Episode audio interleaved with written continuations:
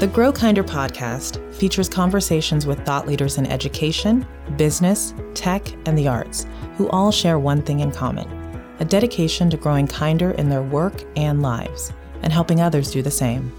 Brought to you by Committee for Children. So today we're talking to Rachel Kamb, Andrea, and Rachel is one of our colleagues at Committee for Children. Well, it certainly has been unusual times uh, the last couple of weeks in Seattle and all over the world. So today we're going to be talking a little bit about how adults are coping and how social and emotional learning plays a factor in adults' coping strategies and in their relationships with their peers and their children. So I think we can I don't know. It's I really am curious about how both of you are doing. We're we're working from home today. We're doing our podcast from home. Yeah, you know, Rachel has worked with you longer, Mia, but has worked with us for a very long time in many different capacities, and most recently in developing supports for adult social emotional learning. And so I let's start with you, Rachel. How are you coping? How are things going well, in your world right now? Yeah. So in line with our philosophy with SEL for adults, I'm really trying to focus on the positives right now. I have the opportunity to have my two teenage children back at home with me after a brief foray into empty nest. So I'm trying to embrace that right now. But, you know, it's a challenge for sure. We're, we're all working from home remotely. We're trying to support the educators now as best we can from our places here in the corner of Seattle, from our living rooms, our kitchens, whatever, as they're trying to cope with supporting children across yeah. the country with schools closed. It's probably good to set some context. So, we at Committee for Children are all working from home now where we can. So, we're all recording this from the comfort of our own homes, although comfort might be a stretch after many weeks trapped with our loved ones, I would say is how I feel. I feel grateful and also trapped. yeah, it's definitely an adjustment, isn't it? We, as I think both of you know, in our household, my husband and I have both brought our 80 year old mothers to live with us since they were both living in senior communities and we felt like it was going to be safer for them to live with us.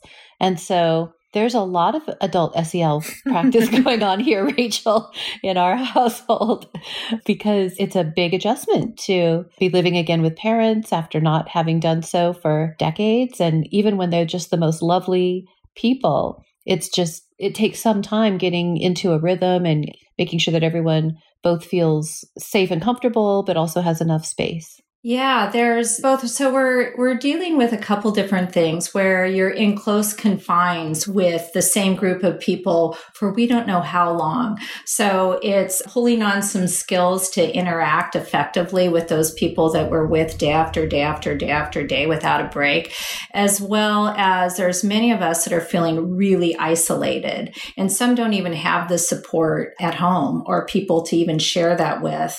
So there's those two factors so now, you know, is really an important time, I think, for adult SEL, even though I think adult SEL is for always. but now we can really pull on some of those skills that are needed right now during this super stressful time. So that's a pretty good segue. Let's hear more about you, Rachel. Maybe you want to tell folks a little about your background and what you're working on currently. I've been in education for over 25 years as an educator, content developer, instructional design, curriculum development. And the last 13 of those years have been with Committee for Children, working on content development of, I've worked on almost every program that Committee for Children has. And most currently, for the last year, I've been working on SEL for adults. So it's to help adult educators, K 12 educators, build their social, their own social emotional learning competencies. And so, what is, I think, given the context we're in right now, this COVID 19 coronavirus outbreak, why is social emotional learning for adults so important right now? You've said it's for all time, but like, what are some specifics that people might be experiencing that you think they could access some of their social emotional competencies or strengths or work on those given their current situation. So human beings really are inherently social creatures, right? And being in isolation causes us stress you know so first of all i think we just need to acknowledge that that everyone is experiencing some levels of stress not only because of the fear of the unknown but also because of the isolation and so what happens i think when you're in that isolation you're in your head a lot negative thoughts you know about our world our lives ourselves can really spin in a really harmful way you're not alone in finding yourself dwelling on negative thoughts or replaying those things over and over again. As humans, we're really hardwired to pay attention to negatives rather than positives. Uh, this is referred to negative bias. And it can have a really powerful effect on your behavior and your interactions and your well being. So, first of all, I think all of us just need to be aware of that, that that is a natural thing for us to do. But it can really take a toll on your mental well being. So, what we would recommend and what we're going to recommend anyway, regardless of the situation we're here, is to take a few moments in your day to really focus on the positives, those things that you're grateful for, both large and small. We're actually working on an activity. We hope to have it out by next week that um, will help educators do this. We're going to open it up for all educators, but specific, I mean, all adults, but specifically for educators. So, Rachel, can you describe that a little bit? Is it about can you just think about the things in your head? Do you need to write them down? Do you need to verbally say them out loud? Is there a difference between those different ways of expressing them? Yeah, that's a great, great question, Mia. Yes. So, what you really want to do is set aside the time to intentionally do this, to intentionally think about those times, those things that you're grateful for and record them and write them down. We know that just the act of writing them down makes a difference in how you feel. So that part's really important. And it really doesn't need to be more than a few minutes every day. As I said, we've set up this activity to guide you through that process. And once you get it, you've got it. And so it's a great thing to practice not only now, but ongoing. Yeah, I, I do a practice with my children where we do roses and thorns, which is pretty common. We kind of talk about things throughout our day that were really good or kind of unexpectedly good and or helpful, and then other things that maybe weren't so good or that we want to think about doing differently the next day. And I can imagine that some people might think that kind of gets at this, but one of the things that I've realized is there's a lot of things that I do with my kids that I can kind of rely on to try to help myself, but it's really important for me also as an adult to take time myself and be intentional about these things because the way we frame them for kids, like so many times, and maybe this is just me, but so many times I'm like faking it to make it. do you know what I mean? Where I'm sort of like, yeah. I know I'm supposed to be positive for my kids right now, but I'm actually not addressing my own anxieties. Yeah, that's a really good point. So so one of the things that we are really intentional about is focusing on the adult's own emotional well-being. So the way that we we set it up is first you got to take care of yourself then let's pay attention to how that's affecting the people around you, including your peers, other adults, and students or children in your life. So the focus on your own well-being is, is super important because we know that how you sleep, what you eat, the amount of exercise you're getting all affect how reactive you can be. There's lots and lots of studies that show this. So one of the things that we actually encourage is for the adults to keep a journal. So if they're keeping on, you know, you could try one of these one at a time on your sleep and notice those times when you're reactive, how it is, or your emotional well-being, your feelings, your negative thoughts, how it relates to how much sleep you're getting. And you might try that with what you're eating. So, do you find when you skip lunch that you are more reactive, that you react more negatively to your kids, that you can't handle stressful situations and exercise as well? So, we encourage adults to keep a journal and keep track instead of it's not about monitoring what you eat like a diet or anything, it's more about tracking it to your emotions. Oh, that's super interesting. Right. So it's not about following any one person's particularly exercise regime or diet. It's really about it being very personalized to you and kind of understanding yourself, right? right. Yeah, that's mm-hmm. right. And understanding like when you are running low on energy. So many people now are going to be doing so much more caretaking than they had before. And just given all the stress that's going on and everything else. You know, people are going to be feeling really exhausted. And, you know, for someone like me who is an extrovert, one of the ways I used to sort of recharge would be to be around other people, to do social things, to go out to you know concerts or or museums or places where I get not only I kind of am fed by crowds but also by creative expressions, you know, whether it's music or art or that sort of thing. And I feel very, very shut off from all those things now. And I have a lot of introvert friends who are like, this is what I've been waiting for my whole life. I think that's, yeah. I, that's kind of yeah, interesting so about the introvert hard. thing. So when you're done, Mia, let's come back to the question of like how social are we as humans and this difference between people who feel like they were made for this. Right, exactly. So I guess my question, Rachel, is what are ways that you are recommending or that you've seen people being able to still be social even though we are distancing? Yeah, actually, people have gotten really creative about this. I'm just amazed at how those super extroverts that need social contact and even those introverts need the social contact as well have gotten creative about forming community and support with each other online. One thing that's really nice is the way that our society is moving towards more social interaction online. So, in some ways, we were kind of primed for this, where now we can do video conferencing, Zoom Zoom where we can actually see the person we're talking to. It wasn't that long ago and we didn't have this in place. So I am encouraging, you know, people to do daily check-ins. If they work with a team, check in daily with your team. It's really nice if you have video contact and not just voice. It feels more human. You can do fun things together like watch movies. Right now, I my husband and I are separated because we're we're not separated as in divorce. We're physically separated because my kids and I are doing some self quarantining because my son just got back from Europe two days ago. Uh, so I'm taking the kids to one place while he and the kids' grandma are in another place because they both are in a higher risk category.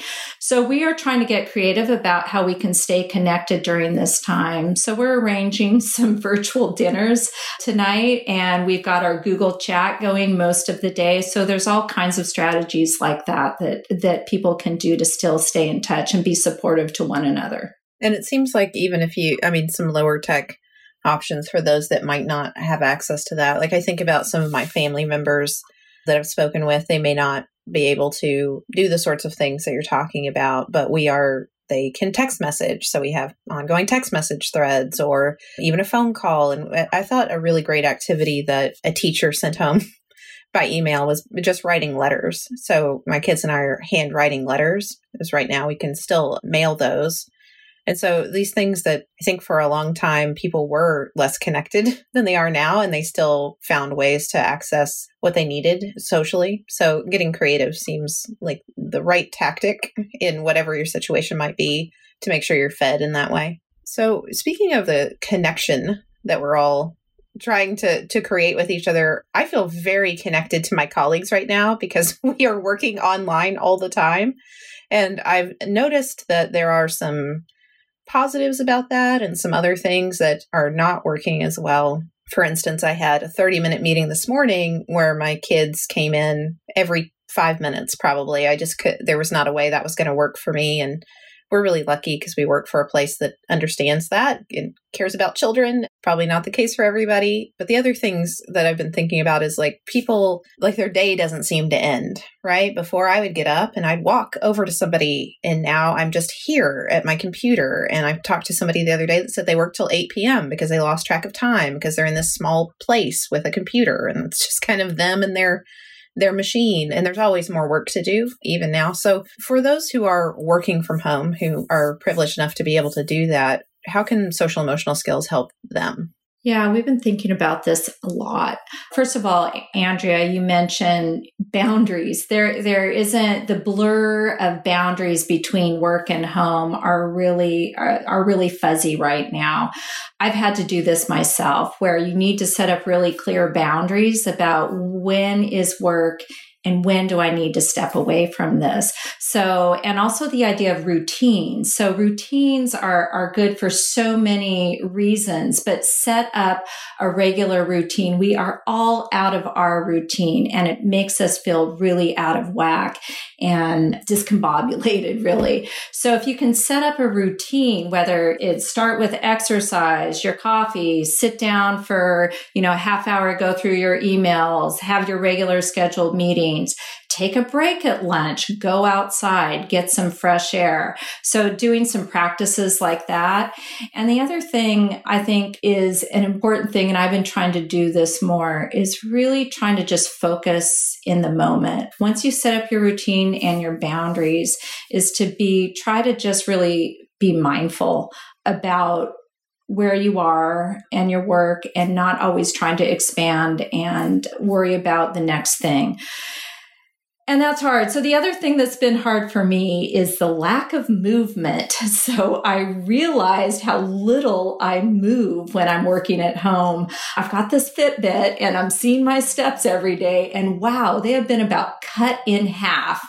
So I'm having to make a deliberate effort to get up and move every hour. Just get up, walk around, come back, stand up while I'm working, do things like that. Because again, that taking care of your own wellness is is super important right now. I would even say it's like what I have found, to your point, Andrea, earlier, is that it's so easy to just get up if you don't have kids in the house, which I don't. It's a lot easier to end up doing this because you don't have to attend to small children. But I could easily just get up at six or seven, start working, and keep working until I go to bed at 10 or 11 because not only is it the case that you know there's a lot that we're in our houses but like there's literally nothing else to do I mean, I could. The other thing is, I could watch a movie, but then I kind of feel bad. I know, but it's like, well, if I'm just going to sit and watch a movie, I guess I could just sit and do work because I can't go out or whatever. And so I think that we do have to be pretty intentional about putting on our calendars like okay in this hour i'm going to for any of us who can go out and walk around the block or walk around the neighborhood or something like that to really try because you're right, Rachel. I have the same problem with my steps have been cut in at least a yeah. half, maybe like three quarters. Mm-hmm. One thing that I've seen a lot of is the kind of motivational take this time for self improvement pieces, which I just resent every time I see them. Unfortunately, me I mean, too. I just am like, really, with everything else, you want me to like tap into my creativity or start yo- a new routine on yoga or something? I'm just like, please, I need a minute to adjust. And I think what you were saying earlier, Rachel, about routines is something I've really honed in on. I had to do a writing piece for Committee for Children recently, and I, I was like, everybody sent me all these schedules, right? Mm-hmm. like, oh, dude, the schedule the schedule is the thing, and it blew up in my face right away. Like it just was not every day is going to be a little bit different. We haven't worked out what that's going to look like. And I reverted to habits and routines because yeah. I was like, I can apply the schedule after I've reset some of these things. Like before my kids were in school, I had to do this. There, you know, we get up, we have breakfast. There's an order we do things in. We don't care about what time it is necessarily. When we get up, we do these things. And so I've kind of reset to do that. And I feel like it's taken all my energy just to do that. Yeah, you know, Andrea, something you said there, I, I want to acknowledge that I'm looking and people are doing all of these creative things and they're being so productive. And oh, I built a shed. I cleaned out my garage. I'm doing ceramic flowers, you know, and I, I'm kind of in the same boat with you going, wow, I just have to handle my own mental anxiety right now. I have to just get centered and try to accomplish the things I need to accomplish. And I'd say it's especially trying for those adults that have um, school age kids at home. You are, your work automatically just doubled. And you're not only trying to help, you're trying to take care of yourself, but you're also trying to provide some kind of normalcy for your family and for your children. And so it's a lot of stress for those people working at home. I think about that, and then I think about teachers trying to teach remotely while they have their own kids at home. Why? I'm just like, that is, that oh. sounds like such a stressful situation. These educators that are trying, even if they're not actively teaching through some sort of platform. My son's teacher just sent out an email today with the, you know, here's what we're going to focus on. Here are the activities I put together. The thought that it's taking for her to put those things together because Seattle is doing more sort of email and activity push outs because they, from an equity lens, want to make sure that things are as accessible as possible to as many kids as possible.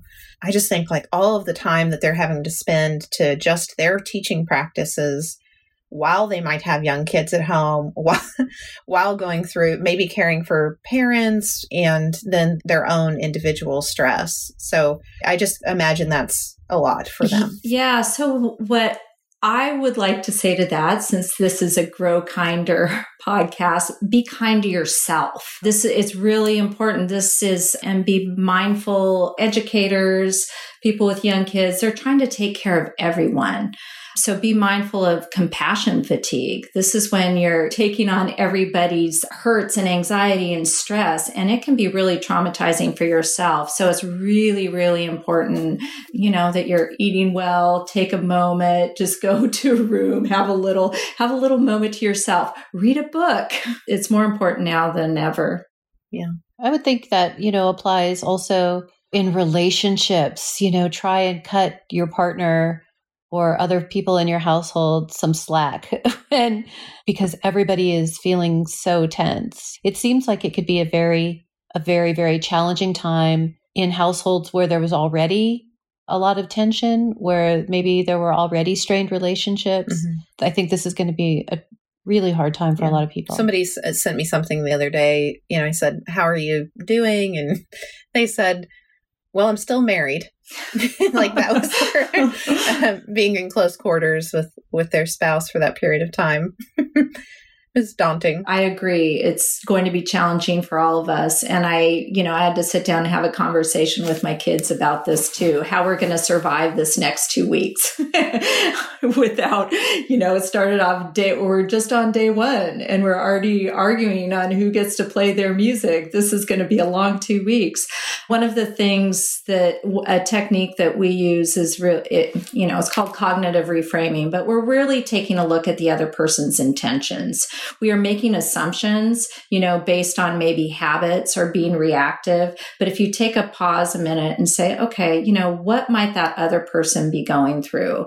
It's just a moment to reflect on their intentions might not be what you assume them to be. And I think in this time more than ever, we want to assume good intentions. Everybody's just doing the best they can right now. Yeah, it sounds like, you know, and you're sort of speaking about this earlier, that self awareness is really key, sort of understanding what's happening with you and where you might be more reactive than typical or being paying a lot of attention to that but then also trying to look at that and those around you and and making sure that you're not assigning intention where there wasn't any those seem like two very important foundational pieces during this time yeah i agree i mean it's it's a good it's a good time to practice awareness to really think okay I'm feeling angry. Why am I feeling angry? you know, we actually have a little bit of time to do that you know we're in one environment we're not quickly moving to another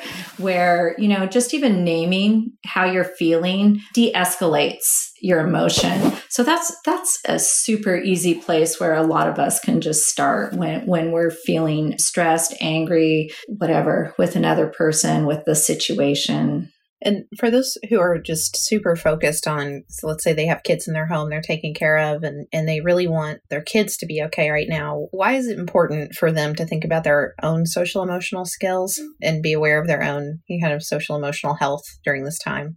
Well, I mean, there's a couple reasons. Again, there's the whole philosophy you got to take care of yourself, put on your oxygen mask before you, you know, help your assist your children. So that's really primary.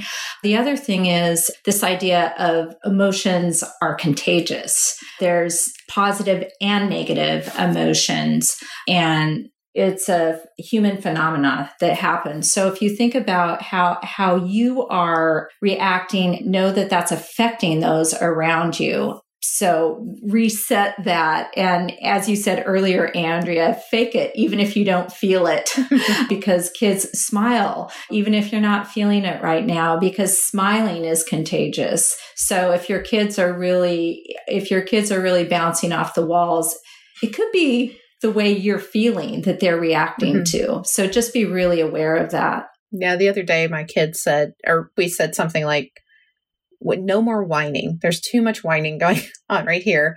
And my son said, well, you're whining. and for him, the sort of like the kind of constant complaining and frustration in our voice was the same. And I was like, oh, yeah, you're right. I'm kind of, I'm on you right now. and I need to, I also need to, to manage that. Like, I can't expect this from you if I'm not able to do it myself. And we've been watching a lot of you know, like we watched Inside Out a couple of times together. Um, they're very into Frozen too, Mm-hmm. so I've been trying to like lean on some of the movies and things that they like to have these conversations and and reminders about like naming your feelings and it's like any trick I can get in the moment for that's a reminder for the whole family is what I'm looking for. Yeah. And just you remember to do it too, Andrea. yeah. There's probably another side to that coin, Rachel about sort of either faking it till you make it or putting on your best face for your kids, which is also, you know, as we were talking to Sherry Wyden, who is our director of research here, and um, we actually interviewed her on our podcast for kids, that it's okay to be have certain emotions like negative emotions. Like it's okay to be afraid.